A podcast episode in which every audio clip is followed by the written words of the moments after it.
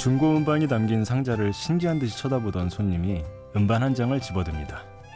야, 이거 되게 좋아하던 음반인데 하나 살까? 그러면 옆에 친구가 이렇게 말합니다. 어차피 못 듣잖아. CDP도 없고. 그런가? 사려던 사람은 다시 음반을 내려놓습니다. 이제는 정말 철진한 물건들이 되어버린 걸까요? 오늘은 중고 음반 코너에서 다시 집어든 그런 음반들과 함께하는 밤입니다.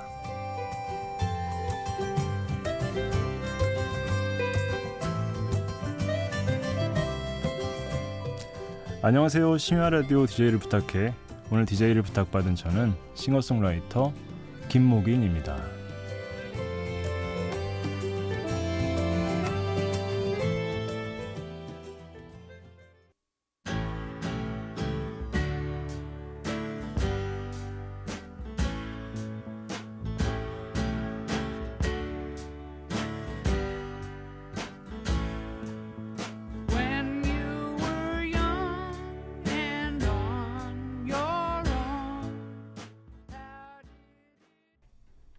첫 곡 닐 영의 Only Love Break Your Heart 들으셨습니다.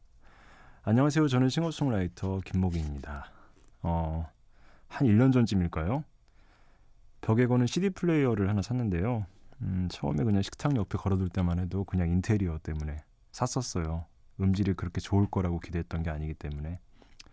아, 근데 이제 막상 걸어놓고 보니까 신기하게도 그 차츰 방에 있던 CD들을 하나씩 꺼내서 이렇게 다시 한번 들어보게 되더라고요. 그러니까 뭐 식탁이니까 밥 먹을 때도 듣게 되고 또 설거지 할 때도 괜히 한번 틀어놓고 그렇게 듣게 되더라고요. 새로운 기기도 아니고 철진한 CD 플레이어가 생활에 약간의 변화를 가져왔다는 게 음, 신기하더라고요. 음악하는 사람으로서 좀 부끄러운 이야기일지 모르겠지만 어, 솔직히 저도 좋은 오디오보다는 컴퓨터를 통해서 음악을 듣는 경우가 많아졌거든요.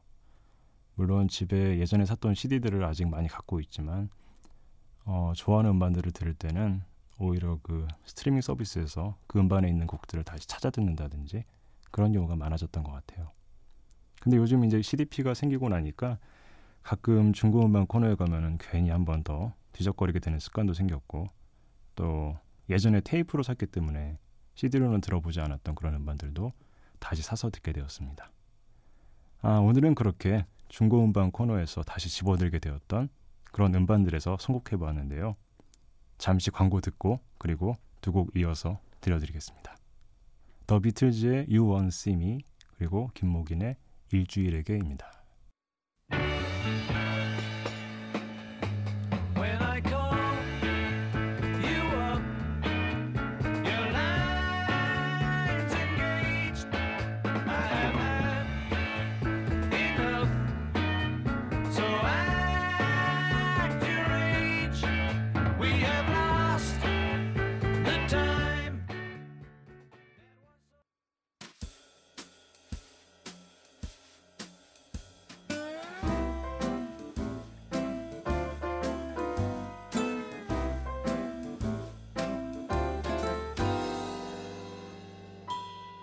벌써 또 다시 월요일이군요. 다른 사람이 될 시간을 좀 주세요. 매일매일 당신은 문을 열고 첫 곡으로 더 비틀즈의 You Won't See Me 들으셨습니다. 어, 예전에는 테이프 뒷면을 보면 이렇게 외국 곡과 함께 제목과 함께 우리말로 이렇게 해석을 붙여놨었잖아요. 이 곡은 왠지 어, 너를 다시 보지 않을 거야. 뭐 이런 식으로 되어 있지 않았을까 생각이 드네요. 어, 바로 이어서 들려드린 곡은 어, 제 곡이었고요. 김목인의 일주일에게라는 곡이었습니다. 물론 오늘 제 음반은 뭐 중고로 사서 여기 소개해드리는 건 아니지만 중고 시장에서는 어떤 일이든지 일어날 수 있는 일이기 때문에 머지않아 제 음반도 중고 시장 음반에서 어, 찾게 되는 일이 있지 않을까 그런 생각을 가끔 해볼 때가 있어요. 네. 어, 저는 방금 들려드린 곡처럼 저와 또 주변의 삶을 노래로 담아내고 있는 싱어송라이터입니다. 홍대뿐만 아니라 전국 어디서나 공연을 보실 수 있으니까 음, 여러분들이 이 라디오를 듣고 찾아오신다면 제가 어, 환영해 드리겠습니다. 어, CD를 많이 듣던 시절의 즐거움 중 하나가 CD를 직접 고르는 재미가 아니었나 싶어요. 음반 매장이 아직 여기저기 많았던 시절에는 그냥 괜히 지나가다가도 한번 들려서 이렇게 알파벳 순이나 기억부터 희읍까지 있으면 쭉 한번 훑어보고 또 모르는 CD도 골라보고 그런 재미가 있었던 것 같아요. 어, 비록 요즘만큼 음악에 대한 정보를 이렇게 금방 신보가 어떤 음반인지 금방 찾아볼 수는 없지만 마음에 드는 커버를 보고 음악을 짐작해서 사는 것도 나름대로 괜찮은 선택이었다고 생각이 들어요. 그렇게 커버를 보고 좋은 음악을 골랐을 경우에는 음, 역시 커버 좋은 음반이 음악도 좋구나 이런 생각도 해본 적이 있었던 것 같아요. 어, 또 음반을 사면 속지가 들어있으니까 집에 올 때까지 읽어보면서 오는 그런 즐거움도 있었던 것 같은데 보통 이렇게 속지 보면은 뭐 시대적인 배경부터 해서 엄청 장황하게 설명을 해놓잖아요. 그때는 좀 이상하다고 생각도 했었지만 요즘 생각하면은 어떤 처음 듣는 음반에 그런 설레이는 기분을 배가시켜주는 그런 기능을 하기에는 충분하지 않았던가 그런 생각도 하게 됩니다. 자, 오늘은 그렇게 제가 앨범이나 혹은 CD의 형태로 다시 만나게 되는 음반들을 선곡해 보려고 합니다. 어, Flaming Lips의 Do You Realize입니다.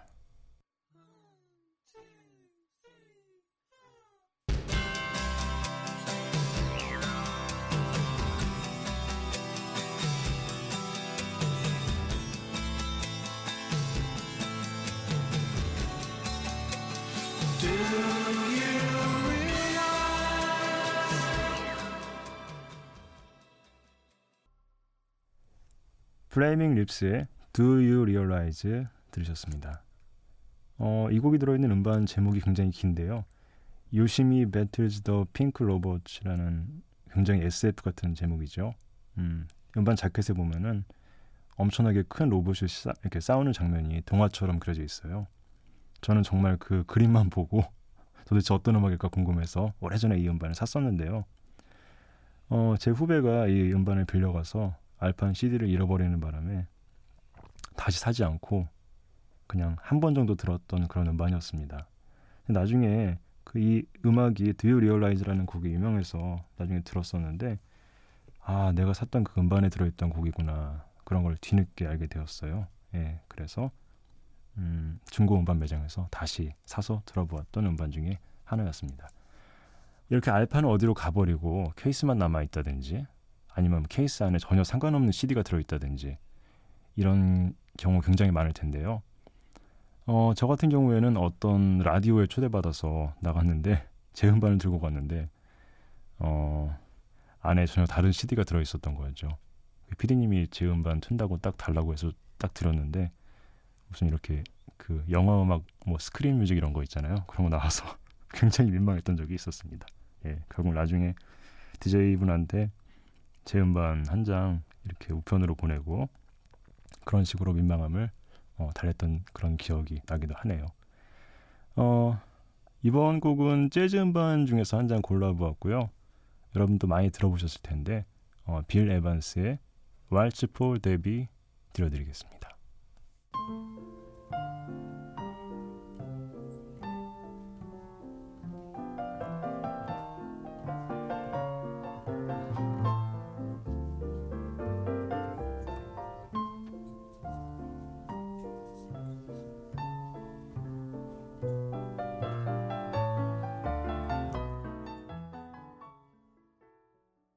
빌 에반스의 왈츠 폴 데비 들으셨습니다. 아, 이 곡은 피아니스트 빌 에반스가 자기의 어린 조카를 위해서 만들었던 곡이라고 하죠. 어, 조카가 아마 그 첫 부분은 굉장히 좋아했을 것 같은데 뒷부분은 좀 어려워하지 않았을까 어, 생각이 듭니다. 어, 재즈 음악은 보통 주제가 되는 멜로디를 한 번 이렇게 들려준 다음에 복잡한 그 즉흥 연주를 어, 시작을 하게 되잖아요. 어, 저는 이 곡을 들을 때도 항상 그런 생각이 들었는데 첫 부분은 굉장히 동요처럼 선명한데 뒷부분은 항상 이제 여러 버전도 많고 이렇게 복잡하게 흩어지는 느낌이 들어서 항상 그 이 음악, 음악은 앞부분은 뚜렷한데 어, 뒷부분이 이렇게 비밀스럽게 숲에 가려져 있는 그런 음악 같다는 생각을 해보곤 했었습니다. 어, 재즈 음반들 중에는 정말 멋진 재킷이 많은 것 같은데요. 항상 그 흑백 톤의 어떤 우아한 그림들이라든지 아니면 연주가들이 워낙 그 연주하는 모습이 멋지다 보니까 그냥 이렇게 얼굴을 찡그리고 찍은 사진만 있어도 굉장히 멋있었던 것 같아요. 어, 그런 자켓을 볼 때마다 굉장히 뭔지 몰라도 음악을 듣고 싶은 그런 생각이 들었던 것 같습니다. 어, 또 재즈 음반을 들으면 신기했던 게 같은 곡을 여러 버전으로 연주해서 한 앨범에 실은 경우가 많았었는데요. 어, 방금 들으신 곡도 빌 에반스가 take one, take two 이렇게 두 번 연주해서 수록했는데 어, 그 중에 처음 연주한 버전인 take one으로 어, 들려드려 보았습니다. 어, 자 다음 곡은 이렇게 무더운 날씨에 누구보다 어울리는 밴드 The Beach Boys의 Wouldn't It Be Nice 들려드리겠습니다.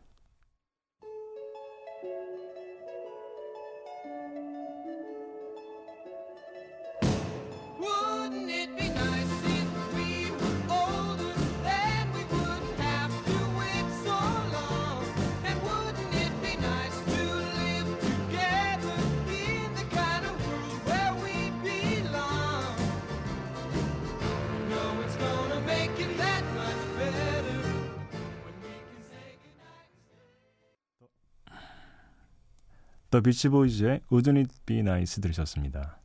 어, 이 곡은 굉장히 유명한 앨범이죠. Pet Sounds라는 앨범에 들어있는 곡인데요. 저는 이 음반을 뭐 너무 늦게 구입해서 특별반으로 샀어요. 그 모노와 스테레오가 한 음반에 담겨 있는 그런 특별반이었는데요. 어, 이렇게 모노 시절에 녹음한 음반들의 경우에 이렇게 스테레오와 함께 동시에 들어볼 수 있게 녹음된 음반들이 어, 많은 것 같아요. 음, 보통 그런데 스테레오 한 장, 모노 한 장 이렇게 따로 들어있는 경우가 많은데 이 Pet Sounds 음반은 한 장에 연이어서 들어있어서 이렇게 일단 모노로 한 바퀴 음반을 들은 다음에 잠깐 보너스 트랙 한 곡 듣고 또 스테레오 버전으로 쭉 한 번 더 들을 수 있게 되어 있는 좀 신기한 앨범이지 않았나 싶습니다. 어, 이 Beach Boys의 멤버였던 브라이언 윌슨은 워낙 그 당시에 엄청난 야심으로 이 음반을 만드는 바람에 매번 스튜디오 들어갈 때 명반을 만들게 해달라고 기도를 하고 들어갔다고 합니다. 예. 아무래도 그 기도 덕분에 명반이 탄생하지 않았나 싶은데 어, 야심찬 음악가의 혼이 느껴지는 앨범인 것 같습니다. 어, 이번에 들려드릴 곡은 루 리드의 Walk on the Wild Side입니다.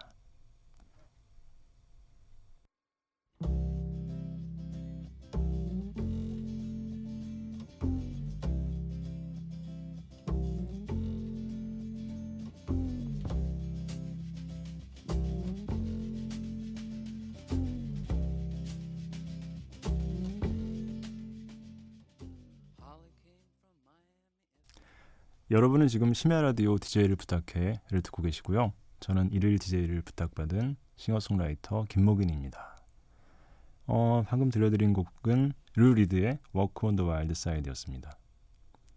어, 이 곡은 물론 루 리드의 정규 앨범에 들어있는 곡이지만 제가 이 곡을 처음 들은 거는 루 리드의 베스트 앨범에서였어요.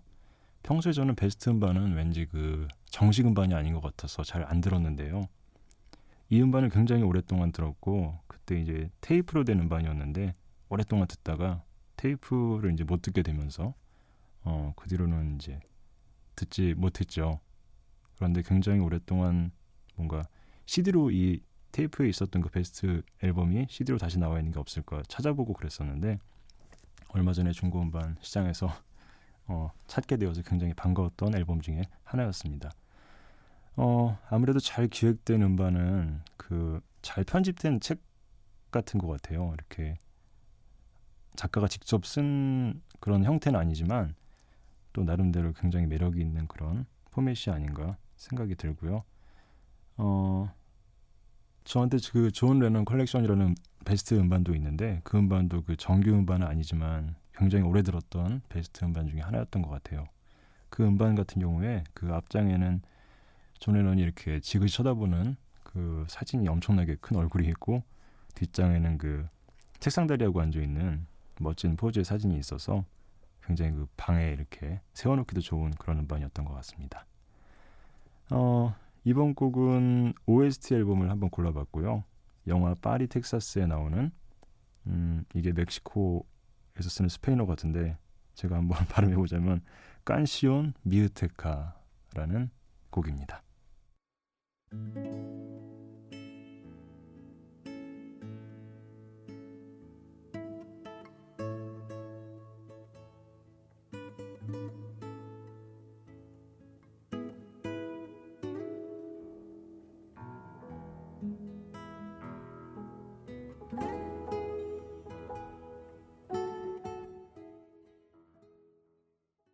영화 파리 텍사스의 OST에 나왔던 Canción Mixteca였습니다.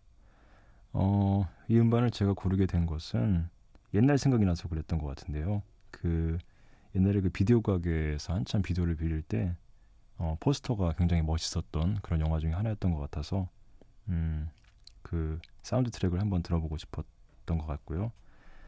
영화의 내용은 잘 기억나지 않았지만 그 당시에 빔 벤더스 감독의 영화가 굉장히 많이 우리나라에 소개되었던 것 같아요. 그 영화들의 어떤 그런 아우라 때문에 음, 이 음반 한번 들어보고 싶다는 생각이 들었던 것 같습니다. 어, 이 음반 산 김에 영화도 한번 다시 찾아서 한번 보았는데요.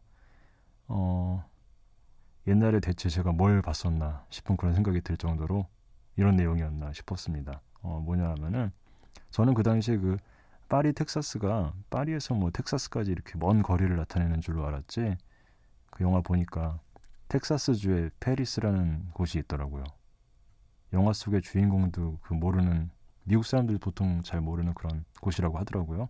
아무튼 그 주인공이 굉장히 황량한 땅에다가 자기의 그 조그만 땅을 사둔 곳 이름이 텍사스주 Paris더라고요.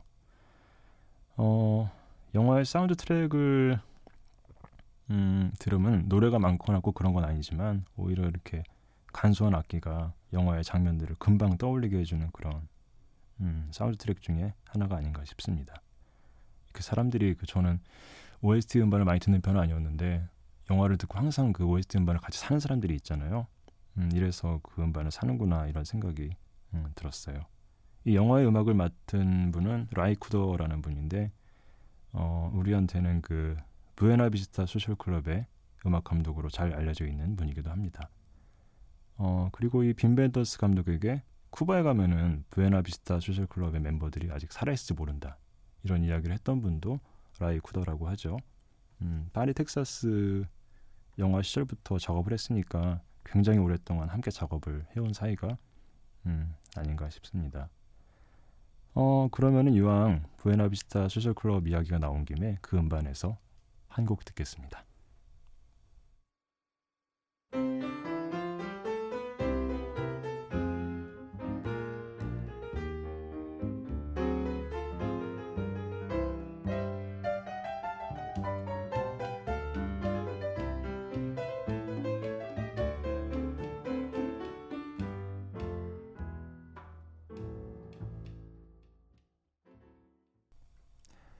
부에나비스타 소셜 클럽의 푸에블로 누에보 들으셨습니다. 음, 어느덧 벌써 마지막 시간이네요. 비틀즈 소련을 뒤흔들다라는 다큐가 있는데요.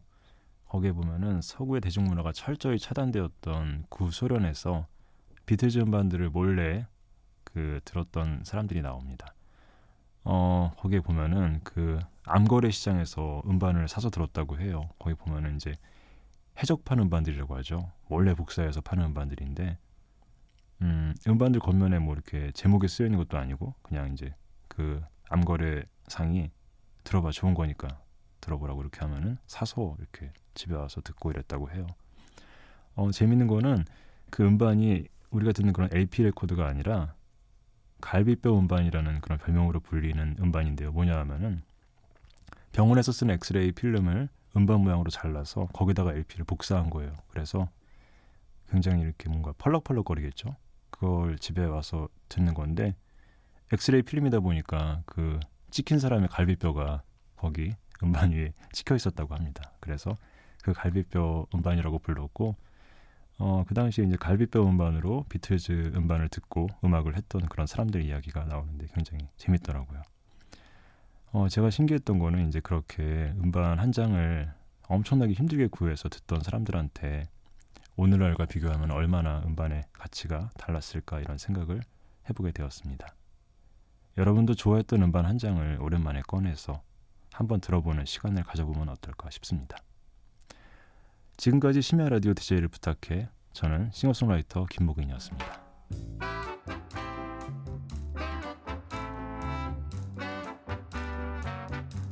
DJ를 부탁해 오프 더 레코드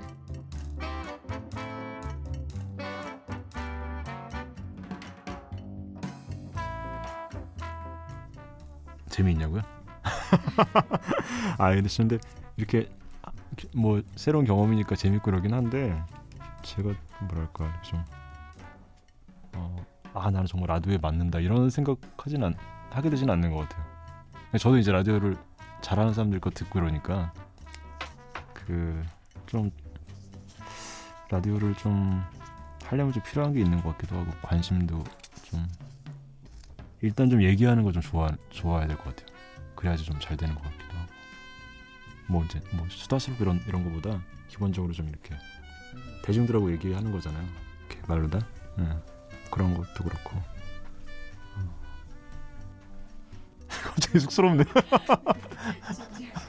이런 이런 말씀드리면 안 되는데 그 저희 어머니가 들으시고 나말 좀 천천히 해 막 이러면서 모니터를 해주신 그렇죠 그런 좀 관심을 많이 가지고 계시는 편이에요. 녹음된 거예요.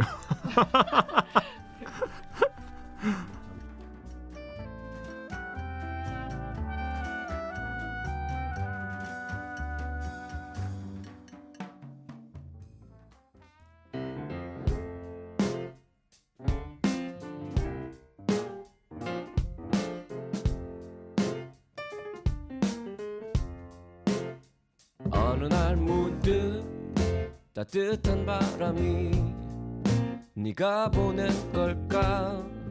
네 냄새가 나 참 향기롭다. 참 오랜만이다. 보고 싶다. DJ를 부탁해 어, 마지막 곡은 제가 중고 음반 코너에서 발견한 음반 하나 가져왔는데요. 바로 제가 몸담았던 밴드의 음반이었습니다. 예, 제가 이 음반을 딱 봤을 때 왠지 제가 사와야 될 것 같은 그런 느낌이 들었어요. 예. 근데 신기한 게 이제 누군가가 더 이상 듣지 않고 중고 음반 시장에 내놨구나 이런 섭섭한 느낌보다는 음, 제가 낸 음반도 이렇게 꽤 많은 시간을 이렇게 흘려보냈구나 이런 생각이 들더라고요. 예. 자 그러면은 케빈의 싱얼롱즈라는 밴드의 앨범 리틀 팡파레에 있는 노래 여기까지 가져온 노래뿐 들려드리고 저는 물러가겠습니다. 여러분 깊은 새벽까지 고맙습니다.